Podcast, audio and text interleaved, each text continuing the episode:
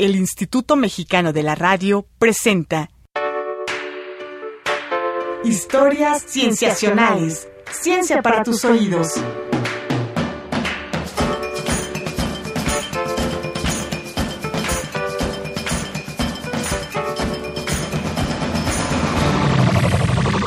El 11 de diciembre de 2013, el Senado de la República Mexicana aprobó una nueva reforma constitucional, la reforma energética. A raíz de esta iniciativa, se han desatado diversos tipos de opiniones, y a la fecha, una de las grandes dudas que permanece en la mente de muchos mexicanos es qué puede decir la ciencia respecto a la política energética actual del país. Bienvenidos a otra emisión de Historias Cienciacionales.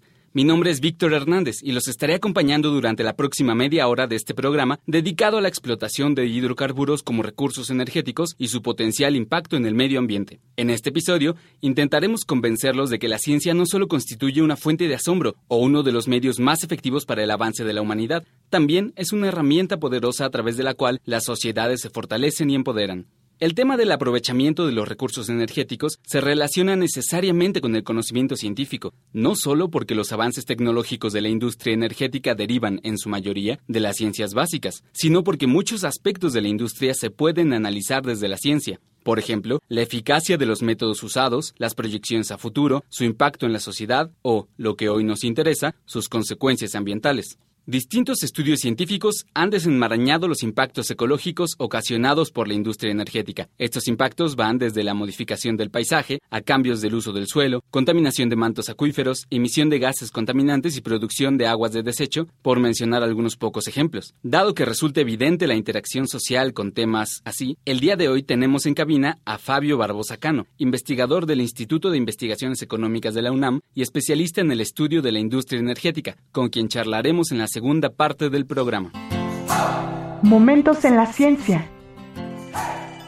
La fecha exacta en la que la humanidad comenzó a utilizar el petróleo para su beneficio no se tiene clara, pero se sabe que hace 6.000 años antes de nuestra era ya se usaba para calentar el interior de las casas y para impermeabilizar la cubierta de los barcos.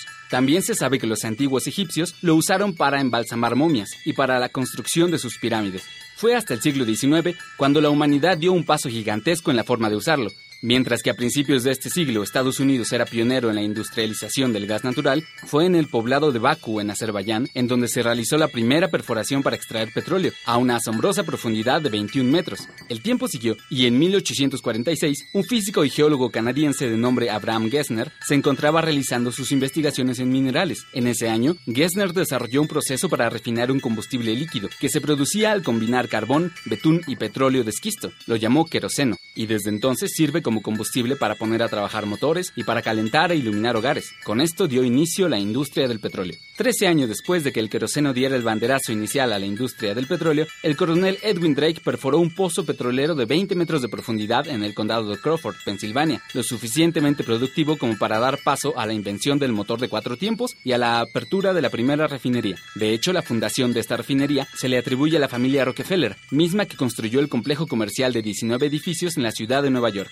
Las exploraciones, el comercio, el perfeccionamiento de técnicas, la fundación de empresas, las guerras por el recurso, entre otros sucesos importantes, han caracterizado todos y cada uno de los días desde la primera vez que la humanidad comenzó a utilizar estos recursos como combustibles. Sin embargo, como todo recurso que se ha generado con el paso de millones de años, el petróleo es limitado y en algún punto se tendrá que acabar. Este hecho llamó la atención de Marion King Hubert, un geólogo que a mediados del siglo pasado trabajaba como investigador para la compañía Shell. En su preocupación, analizó y publicó un modelo de la producción de petróleo en el tiempo, con el que hipotetizó que cuando la dotación del petróleo y el ritmo de producción se conocieran, sería posible predecir la fecha en la que se llegaría a la máxima producción. Una vez alcanzada la máxima producción, esta comenzaría a decaer a una velocidad similar a la que tardó en llegar a su pico máximo. Con base en la información que Hubert tenía en su momento, su predicción para la ocurrencia de la máxima producción se daría en los 70, un dato que no fue correcto. Sin embargo, el legado de este geólogo norteamericano no fue su error, sino el acierto en hablar de un máximo de producción, el cual se conoce como el máximo de Hubert. Hoy en día, saber cuándo sucederá el máximo de Hubert global es un gran objeto de debate, ya que no se tiene la certeza de la cantidad de petróleo actual. La tasa actual de extracción de combustibles fósiles, sumada al continuo descubrimiento de nuevos pozos petrolíferos, acelera nuestro tiempo contra el reloj. Además, las estimaciones ahora no solo incluyen a las reservas y la extracción de petróleo, sino también las distintas proyecciones de crecimiento poblacional, de crecimiento económico, el consumo actual de petróleo y la futura demanda de recursos. Las estimaciones más conservadoras apuntan a que el máximo de Hubert sucedió en el 2010, mientras que las más laxas apuntan a que sucederá hasta el 2020 o incluso en el 2030. Sin embargo, la mayoría apunta a que sucederá durante esta década, por lo que, de acuerdo con los especialistas, resta poco tiempo para que nuestras economías continúen siendo dirigidas por el petróleo de la manera en la que lo han sido en los últimos siglos.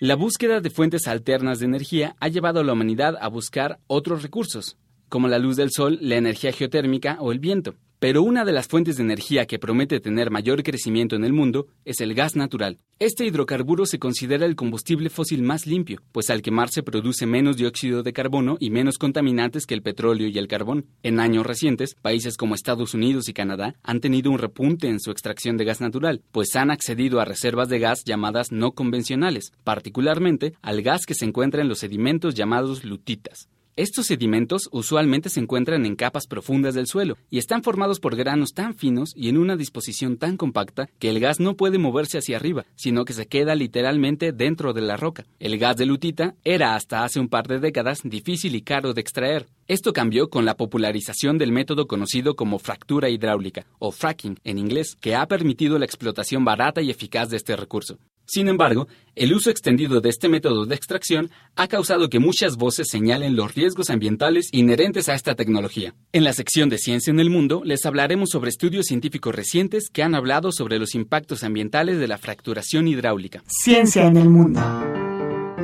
Para extraer el gas natural contenido en la lutita con el método de fracturación hidráulica, se perfora un pozo profundo para llegar al sedimento, que puede medir hasta 3 kilómetros de profundidad dependiendo la reserva, y se inyecta en él una mezcla de agua, arena y otros compuestos químicos a presiones altísimas. Estas presiones causan que la roca se fracture y el gas contenido en ella se libere. Cuando se disminuye la presión en el pozo, el agua inyectada y el gas regresan por el conducto perforado. Se puede decir entonces que se está exprimiendo la roca con agua. Normalmente, los conductos del pozo están revestidos de acero y se aíslan del suelo con cemento para evitar que el gas y los compuestos químicos usados contaminen el subsuelo. Sin embargo, en mayo de 2011 se publicó en la revista científica Proceedings of the National Academy of Science un artículo que afirmaba haber encontrado concentraciones altas de metano en pozos de agua cercanos a zonas de extracción de gas de lutita. El metano es el principal componente del gas natural, y si bien se considera que su consumo en el agua no es dañino, se trata de un gas inflamable que puede producir explosiones y se acumula en lugares cerrados. Los autores del estudio analizaron cerca de 60 pozos de agua en Pensilvania, uno de los estados de la Unión Americana que más desarrollo de fracturación hidráulica ha tenido en los últimos años. Analizaron pozos cercanos a zonas de extracción de gas en un radio de un kilómetro y pozos fuera de ese radio, pero procuraron que todos ellos estuvieran en condiciones geológicas similares. Para su sorpresa, los investigadores encontraron metano en todos los pozos, pero aquellos cercanos a zonas de extracción tenían una concentración 17 veces más alta del gas. Para corroborar que el metano efectivamente provenía de la actividad de extracción, analizaron su composición de isótopos de carbono, pues este rasgo es útil para identificar el origen de un compuesto. Los investigadores encontraron que la proporción de isótopos del gas tomado de los pozos de agua cercanos a zonas de extracción era muy similar a la del gas que se forma a altas profundidades. Su conclusión fue que las actividades de fractura hidráulica habían producido la contaminación por metano en el agua que las personas de las poblaciones aledañas usaban para su vida diaria.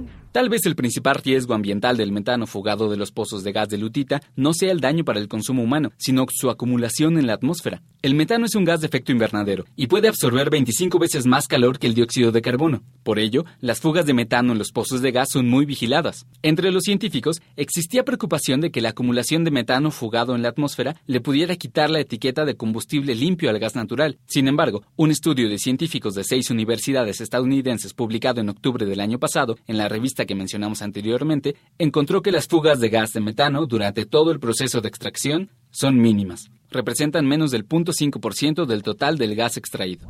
Por otra parte, Un estudio del Pacific Institute en California, una organización civil que cuenta entre sus filas a científicos, afirma que el mayor riesgo de la fracturación hidráulica no es la contaminación del agua o la liberación de gases de efecto invernadero, sino el agua residual que produce esta técnica. Según la Agencia de Defensa del Ambiente de Estados Unidos, para un solo pozo se necesitan de 3 a 30 millones de litros de agua. Una parte de ese volumen se puede quedar en el sedimento, pero lo demás regresa por el pozo, mezclado con compuestos químicos que estaban enterrados en las rocas. Muchos de esos compuestos químicos son tóxicos así que el agua residual se trata para volver a usarse o, con mayor frecuencia, se vuelve a enterrar en pozos especiales de desecho. El problema empieza allí, pues esa agua de desecho enterrada también puede contaminar los mantos acuíferos e incluso, debido a la alta presión con que se entierra, puede llegar a desestabilizar las fallas geológicas cercanas y producir sismos. En mayo de 2011, un terremoto de magnitud 5.7 sacudió el estado de Oklahoma, Estados Unidos, una zona que no se caracteriza por su actividad sísmica.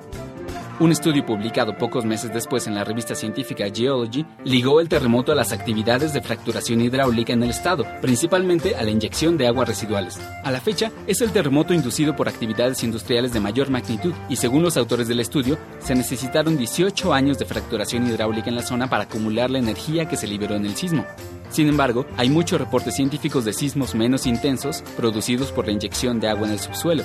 La mayoría de sus sismos son imperceptibles e incapaces de producir daños, pero por supuesto, sería imprudente descartar sucesos mayores. Los reportes científicos que he mencionado hasta ahora son representativos de los estudios que se han hecho sobre la industria de la fracturación hidráulica. Algunos señalan graves daños al ambiente, otros los minimizan. Hay polémica dentro de la misma ciencia. La mayoría de los estudios coinciden, sin embargo, en que hacen falta más datos y más estudios para conocer el verdadero impacto de esta técnica, sobre todo ahora, cuando está ganando tanto terreno en el escenario global. No es exagerado decir que la industria de la fracturación hidráulica podría estar sufriendo de excesivo entusiasmo por parte de sus defensores y de excesivo recelo de parte de sus opositores. Nos encontramos entonces frente a un caso más donde la ciencia por sí sola no puede zanjar la discusión, sino que necesita de perspectivas de otras disciplinas para enriquecer el debate y sugerir una posible decisión. ¿Es la fracturación hidráulica una opción conveniente para el desarrollo energético del mundo y sobre todo de México? ¿Sus ventajas como energía limpia se equilibran con los posibles daños locales al ambiente? ¿Puede el gas natural tomar el papel del petróleo en un mundo donde las reservas del crudo probablemente ya llegaron a su límite? ¿O serán más convenientes otras fuentes de energía? ¿Qué implicaciones tendría esto para la economía?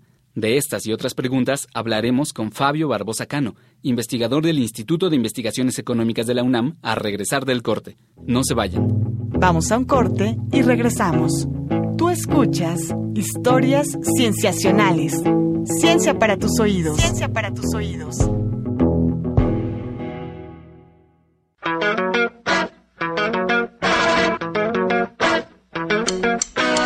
Estamos de regreso en Historias Cienciacionales. Ciencia para tus oídos. Ciencia para tus oídos. Entrevistas. Estamos de vuelta en Historias Cienciacionales. En lo que resta del programa platicaremos con Fabio Barbosa Cano, investigador del Instituto de Investigaciones Económicas de la UNAM. Él se licenció en Economía e hizo una maestría en Historia de México en la misma universidad. Actualmente es profesor de la Facultad de Economía, también de la UNAM, y como investigador se especializa en el tema de la industria energética mexicana. Muchas gracias por estar con nosotros. Al contrario, Víctor, muchas gracias a ustedes. Me da muchísimo gusto estar en un programa con gente tan joven, tan interesada en estos temas. Gracias gracias. Pues efectivamente estamos muy interesados en estos temas y también en divulgar cómo es que la ciencia puede tener relación con temas que tocan íntimamente cuestiones políticas y sociales. Y quizá la pregunta particular sería si usted considera que existe una conexión entre el pensamiento económico y los costos ambientales de la industria energética. Yo quisiera comenzar diciendo que es importantísimo que estos temas se sigan debatiendo y diría casi que se examinen con seriedad, porque en diciembre hubo una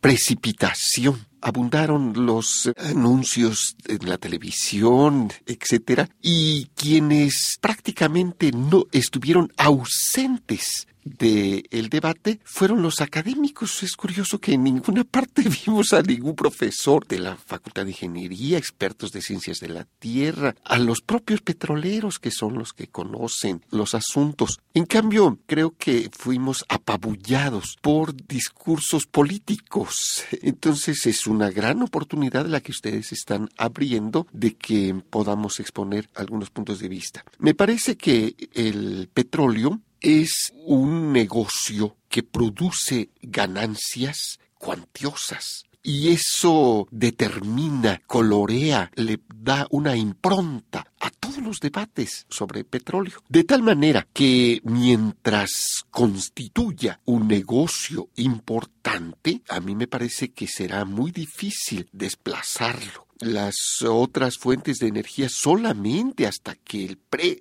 el, pre, es el mercado que los mecanismos del mercado eh, son los precios. El inversionista toma sus decisiones orientado por los precios. Si el mercado sigue orientando las decisiones en esta materia, mientras exista eh, recursos eh, fósiles en el subsuelo, pues continuará esta actividad desatendiendo, como este usted planteó correctamente, Víctor, hace un momentito, los problemas ambientales de salud pública, incluso disponibilidad de agua para consumo humano, para el ganado o para actividades tan importantes como la agricultura. Esa sería una opinión. Sí, y en este aspecto que comenta de que mientras el petróleo sea un negocio, los debates tendrán intereses, esto incluye a los debates científicos. Claro porque, bueno, antes hemos hablado no necesariamente del petróleo, sino de la extracción de gas natural, que también se está proyectando como un negocio importante. Sí. Y lo que mostramos anteriormente es que también hay debate científico importante acerca de impactos ambientales sobre esta industria. Entonces, quizá nos gustaría preguntarle, particularmente a la industria de la extracción de gas natural por fractura hidráulica, que se puede atribuir que existe una discordancia entre los reportes científicos que hablan sobre el impacto ambiental a que sea necesario analizar casos particulares de cada punto de extracción en lugar de tratar de brindar conclusiones generales del daño de esta industria? Sí, exacto. Quisiera platicarle, Víctor, que mm, el asunto del fracking no es eh, nuevo. Incluso no es nuevo en México. En nuestro país, al terminar la Segunda Guerra Mundial, se impuso una vigencia por el gobierno del licenciado Miguel Alemán de contratos muy similares a los que ahora regresan a la escena. Y se pusieron en actividad campos en donde las características del subsuelo requerían la realización de fracking. De tal manera que desde 1949 tenemos la realización de los primeros frackings, es decir, el de que en un pozo se estimula a la formación geológica demasiado compacta, demasiado apretada se le estimula inyectando grandes volúmenes de agua para romperla. Al romperla eh, se crean canales artificiales por donde los hidrocarburos, gas o aceite pueden fluir para mantener abiertos esos canales se inyecta también un material llamado sustentante, que es, eh, puede ser eh, arena, pueden ser esferas de plástico que mantengan abiertas las fracturas. Entonces, a lo largo de varias décadas, cuatro, cinco, seis décadas, en nuestro país se han realizado muchos frackings. Yo conozco incluso a ingenieros mexicanos de Cerro Azul, por ejemplo, de Cerro Azul, Veracruz, que han hecho experimentos, aprobado con una materia, con otra, etcétera, etcétera. ¿Qué pasó en los Estados Unidos? En una cuenca llamada Barnett, eh, se escribe con doble T, es una cuenca que se ubica muy cerca de la ciudad de Dallas, Texas, eh, al, norte de Texas, cerca de la frontera con Oklahoma. En ese lugar, en los años 80, un pequeño empresario, George Mitchell, empezó a experimentar, en los años 80, hace mucho tiempo, yo creo que usted es tan joven, Víctor, que apenas estaba, a lo mejor no había, no había ni siquiera nacido en esos años. Entonces él empezó a experimentar incrementando los volúmenes de agua, incrementando la cantidad de ácidos para romper y para disolver este, la roca, incrementando el número de fracturas. En México se hacía una fractura por pozo. Él empezó con tres, cuatro fracturas hasta llegar a 20 fracturas a 30 fracturas, una cantidad escandalosa. Desde luego que tuvo éxito con esta técnica, el gas fue liberado, se desprendió de la roca, ha elevado la producción allá y en este momento hay incluso películas documentales que nos muestran. Hay una que la estuvieron pasando, me avisaron mis alumnos y entonces ya este, acudí a una sesión y vimos lo que se llama Gasland. La estuvieron pasando en, la televisión como este, en fin. Bueno, allí se puede ver las quejas de ciudadanos. El problema es que no lo que nosotros los académicos examinamos es eh, las estadísticas, el número, la documentación oficial, etcétera. Entonces,